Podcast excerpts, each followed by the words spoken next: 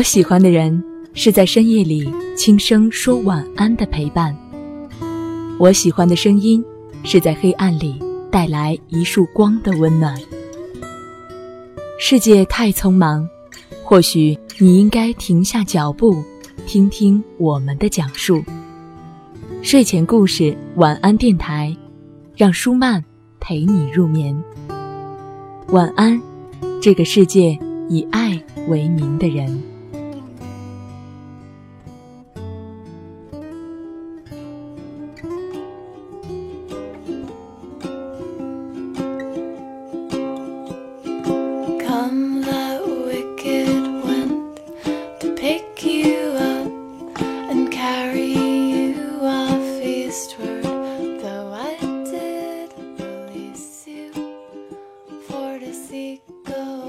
各位好，我是舒曼，欢迎你收听喜马拉雅独播的睡前故事晚安电台。我也欢迎你在收听节目的时候加入我们的睡前故事公众微信平台，添加 R R G U S H I 为好友就可以了。阅读和聆听更多的睡前故事，你也可以通过新浪微博的方式找到我，在新浪微博中搜索一零五五舒曼。添加我就可以了。今天呢，舒曼为你带来的故事名字叫做《我的前任不是极品》。文章来自傅首尔。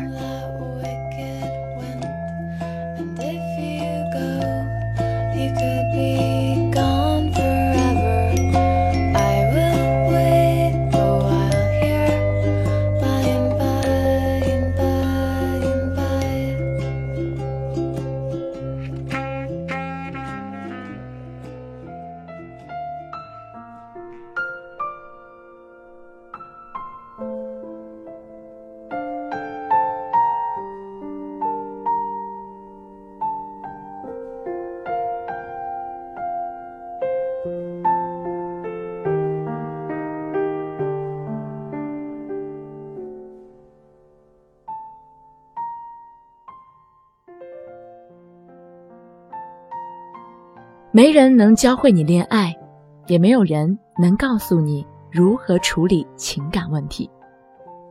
这场两性之间的战争游戏，是冬日的暖阳，夏天的冰雹，是晦涩的小说，朦胧的诗，是倒不干净的马桶，刷不白的墙。而过去像无法归零的计分器，怎么按都是功亏一篑的败局。E.X. 像调皮的叛军，无论你怎么躲，永远跟着你，冷不丁蹦出来摇旗呐喊，分分钟又回到十面埋伏的境地。他，是我的第三个男朋友，除老公之外谈的最久的一个，十九岁到二十四岁，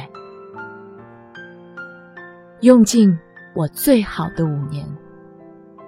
我们开始的有些不堪，因为我是他最好朋友恩的女朋友。春节时，我和恩闹分手，同学聚会都不想去。那天下雨，他推着自行车在楼下等了我半小时。见面时，我一把鼻涕一把泪，去他家吃个饭，他妈就看出我好强，说我以后会欺负恩。不让我们谈恋爱了。他说：“你本来就好强啊，好了，别哭，回到学校你们就会和好的。现在跟我出去玩。”我说：“可是太难过了，连走路的力气都没有。”他爸那辆老式自行车比较破，他说两个人都坐在上面，车会散架，就让我坐在后座，一路推着我。他个子不高，在前面走得很吃力，雨丝在他头顶飞舞。我看着他的背影，奇怪的念头飞闪而过：“Oh my god，这骚年不会对我有意思吧？”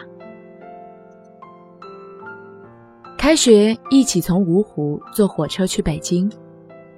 我说：“你有十五个小时做决定，跟不跟我好。我这人绝不拖泥带水，你要是不跟我好，朋友也别做了。他说：“我只是觉得对不起小恩。”我说：“是他要和我分手的。”他说：“如果没有我，你们也许会和好。”我说：“没有你，还会有别人。反正你只有十五个小时。”后来，我们就坐在卧铺走廊的座位上聊天，看窗外风景飞驰。他问我：“你以后的目标是一个月挣多少钱？”我说：“废话，那当然越多越好。”他问：“大概多少？”我说：“四千吧，有四千就满意了。”嗯，可爱的二零零三年，我用一种壮志凌云的表情对他讲。我的人生目标是每个月挣四千块。他笑笑说：“我也差不多，不知道什么时候能达到。”下车时，他牵了我的手，说：“如果非要付一个，我希望付的不是你，因为我，他和割头换颈的兄弟恩很多年不来往。”他是个沉默寡言的人，少年老成。大部分时候都是我说他听。我的学校离他的三站路，我总去找他，因为喜欢北大的环境。每次走在未名湖畔，都想他妈的高中为什么不更努力一点？北大食堂的菜也比我们学校的好吃。他一般打三个菜，一荤一素推到我面前，自己吃白菜豆腐。说一顿都离不开豆腐，因为营养好。所以我记忆里他最喜欢吃的东西是豆腐，其他一样也没记住。我很馋，想吃肯德基，我没钱，他也没有。夏天毕业生。搞跳蚤市场，我心生一计，去批发市场进了一批手链，混在里面摆地摊儿。他说：“这你都干得出来？”我说：“怕什么？又不是卖淫。”摆摊儿的时候全靠我吆喝，来来回回老有同学叫他的名字，他把头埋得很低，然而一直陪着我，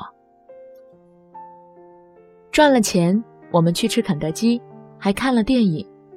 他说：“我再一次对你刮目相看。”我说：“劳动所得，光荣之至。”他笑：“没见过比你还爱钱的人。”我说：“你这么说就是在羞辱我了。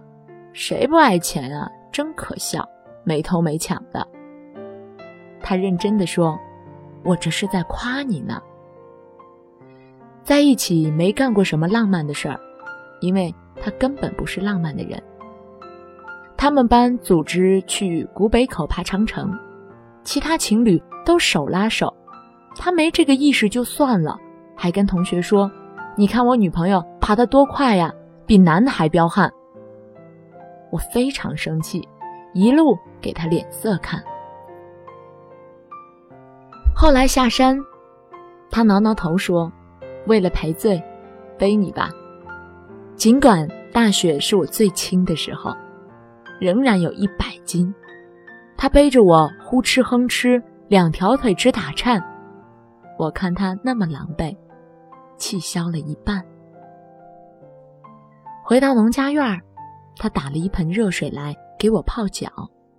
我把脚伸进热水，不知怎么，眼眶也热起来，眼泪。滴滴答答，落在腿上。他说：“别哭了，下次爬山一定拉着你，行吗？”大四那年情人节，他买了一对银戒，一只猫，一只老鼠。老鼠是女戒，他演技拙劣的把戒指往我手上戴。我小时候生冻疮，手指无比粗大，费了九牛二虎之力，两个人都很尴尬。后来我只好戴那只猫的男戒。老鼠的戒指，他买了一根假项链穿上，让我挂在胸口。他说：“本来想猫捉老鼠降住你，可惜没得逞。”又说：“等一月挣四千，项链换成金的，戒指换成钻的。”我听这句话时，是真的相信。我相信他说这句话时，也是真的这么想。我们俩几乎没有共同爱好，我喜欢的东西，他都不喜欢，性格也南辕北辙。他宽容而温厚，而我本性悲观，对人对事都很刻薄。毕业时我们都没考上研，说好再考一年。在后八家租了个单间儿，跟人合租，二房东是一对夫妻，水电费平摊。那女的特别抠，嫌我洗澡的时间长浪费水，空调不能开一夜浪费电。她是我见过除了我妈之外最节约、最絮叨的女人。我的性格不能受制于人，老跟他吵架，每次吵他都帮别人。而我是一定要赢的。最后，二房东被我气走了。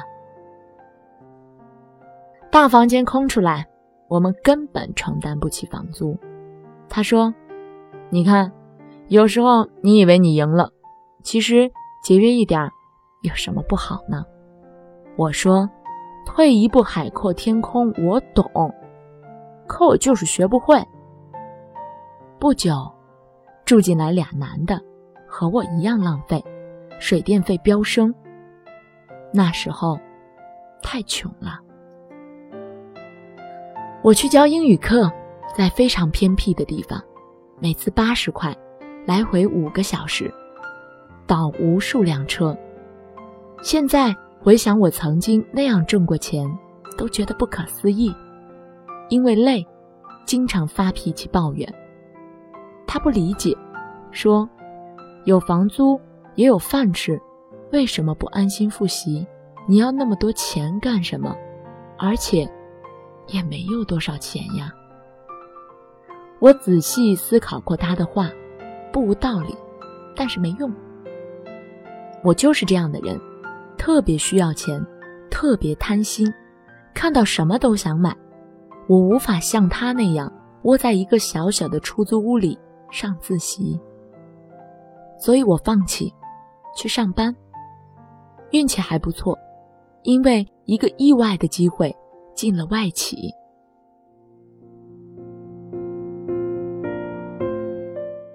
我学会了买名牌护肤品和名牌香水，学会了打肿脸充胖子装扮的人五人六。结果当然是钱越来越不够花。有一次公司搞 workshop，我想买套好点的正装。他那时候做了兼职，挣了点钱。我们俩去逛商场，一看价签都傻了，最便宜的也得一千多。回来路上，我们闷头坐公车，一路无话。下车时我说：“以前从没觉得生活这么难。”他说：“难不难？”看你怎么想吧。这句话让我崩溃，大哭起来。我说：“你什么时候才能挣到四千块呀？”那一年，他又没考上。他想考中国人民银行研究生部，真的太难。他垂头丧气地找了一家私企上班，老板是个暴发户，素质很差。他留下的唯一原因，就因为工资一个月四千。参加过他们公司一次聚会，看着他一个北大毕业生给那些粗俗的老板端茶倒水，我心里特别不是滋味儿。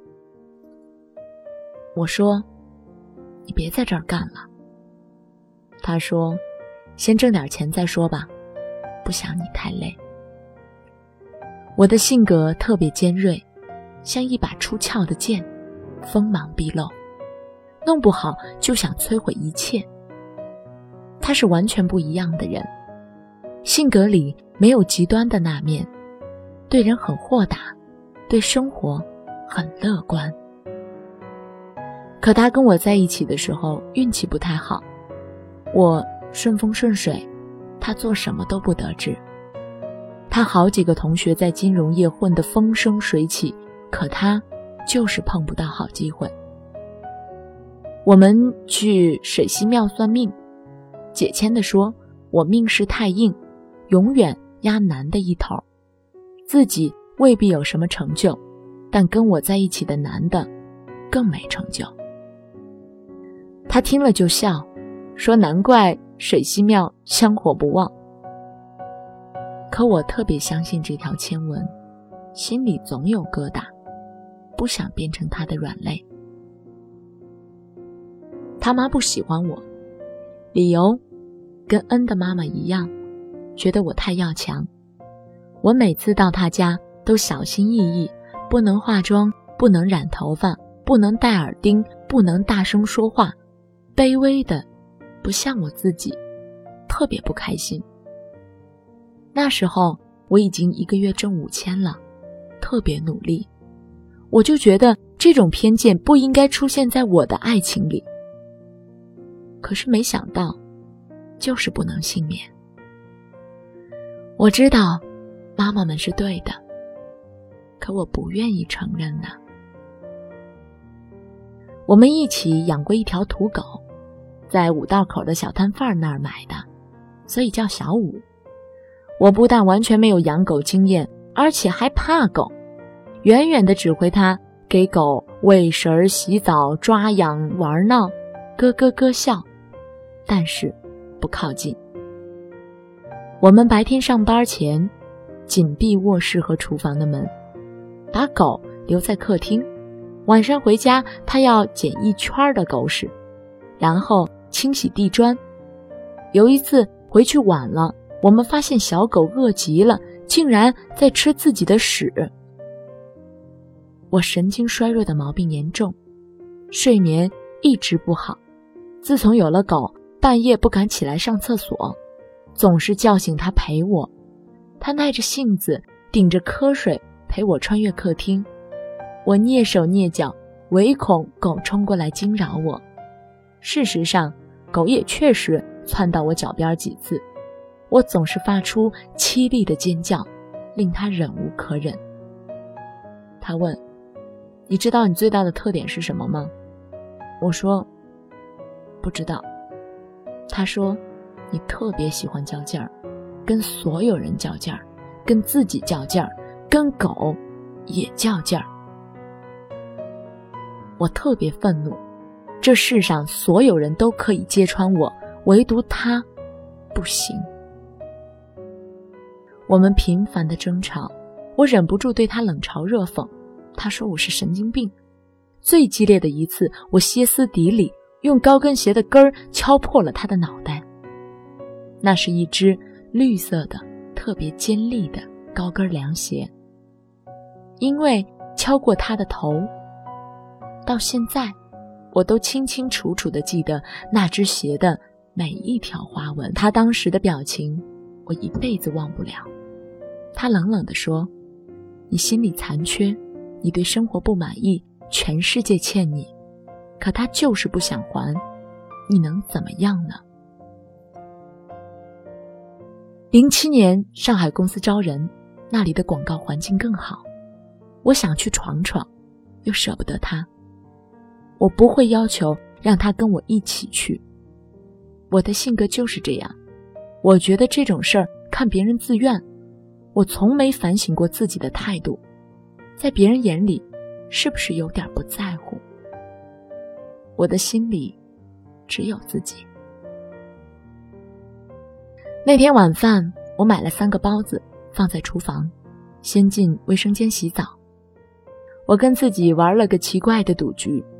如果他吃了两个包子，给我留一个，我就去上海；如果他只吃一个，给我留两个，我就留下来。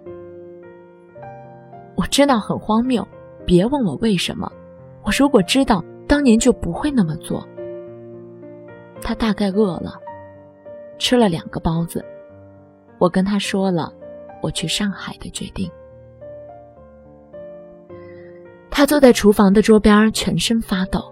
他说：“我那么爱你，你要离开我，拿一个包子当理由，这他妈的是个笑话吗？”他很少说脏话，我心里特别难受，泪流满面。然后他说了我最不爱听的一句话。他说：“哎，你是不是真的有病啊？”我到上海三个月后，他跟来，拿一捧花，等在我住的小区门口，说：“我想了很久，还是舍不得你。”那是他第一次送花给我。那天我们挺高兴的，去吃了西餐，还喝了红酒。再后来，我在《爱到无话可说》里那篇写过，没什么特别的事儿，爱情莫名其妙的消失，渐渐的无话可说。分手那天下着大雨，他撑着一把黑伞，站在地铁口等我。穿了一件浅蓝色的衬衫，扎在黑色的西裤里。而我那时接触的人里，没有人这样穿衣服。我递给他一个袋子，里面是优衣库的 T 恤和内裤。我说：“这是我刚刚知道的一个牌子，觉得很适合你。”是的，我知道很可笑。然而时光不能倒回，那个可笑的我就这么实实在在的存在过。我们在一起吃的最后一顿饭，是韩国烤肉。他送我的礼物是在八百伴买的一副耳线，很贵。他说：“我从来没送过你什么好东西，这应该是最贵的一样了。”我说：“你送我最贵的东西。”在我心里，他说：“我经常看你的博客，写的真好，你一定要坚持下去，你一定会成为一个作家。”我说：“一定。”分开的时候，他很用力的抱我，我哭着问他：“你不是说过要娶我吗？”他也哭了，说：“对不起。”那时候我不知道，这是一句大话。我说，没关系。我们都很想到地老天荒，可惜时间太长了，大家都等不到。和他分手以后，有一个叫 Rachel 的姑娘加我 MSN，问你是不是喜欢喝冰红茶呀？我说，你怎么知道？他说。你前男友告诉我的，我们现在在一起。我不喜欢喝冰红茶，他老是给我买冰红茶。我说：“是吗？”连我自己都忘记了。分手以后，一直能从别人那里听到他的消息，知道他娶了个漂亮的老婆，有了个可爱的儿子，为他高兴。二零一一年。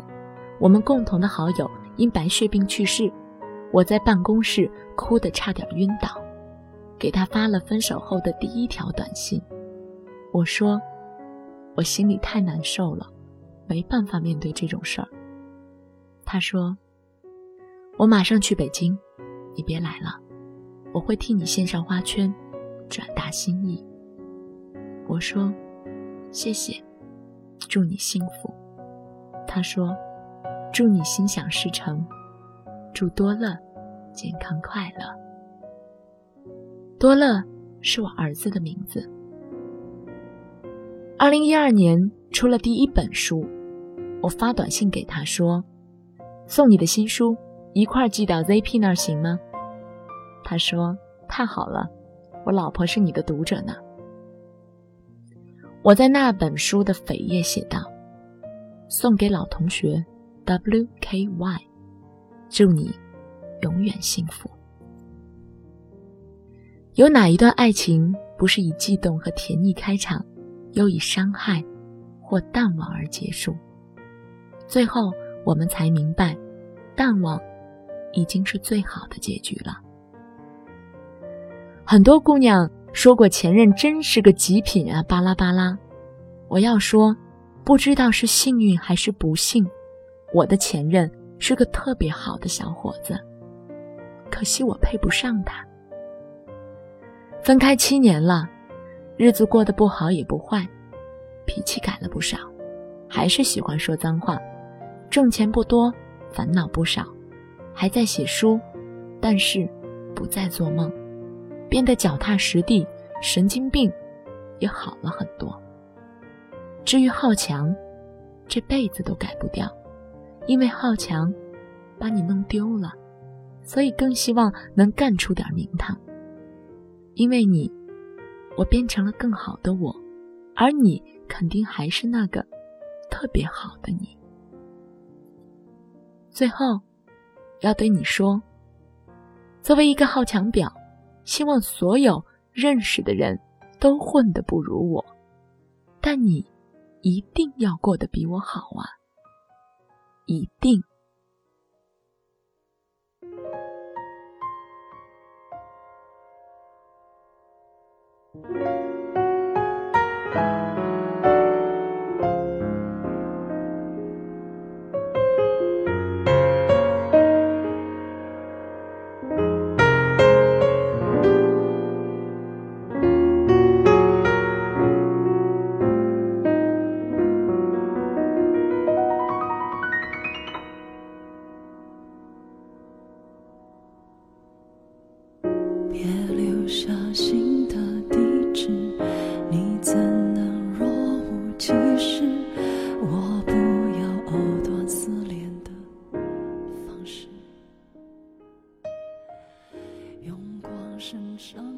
这期节目就是这样。最后，舒曼代表本期策划丹丹和后期思思以及睡前故事所有同仁，感谢你的收听，祝你晚安，好梦。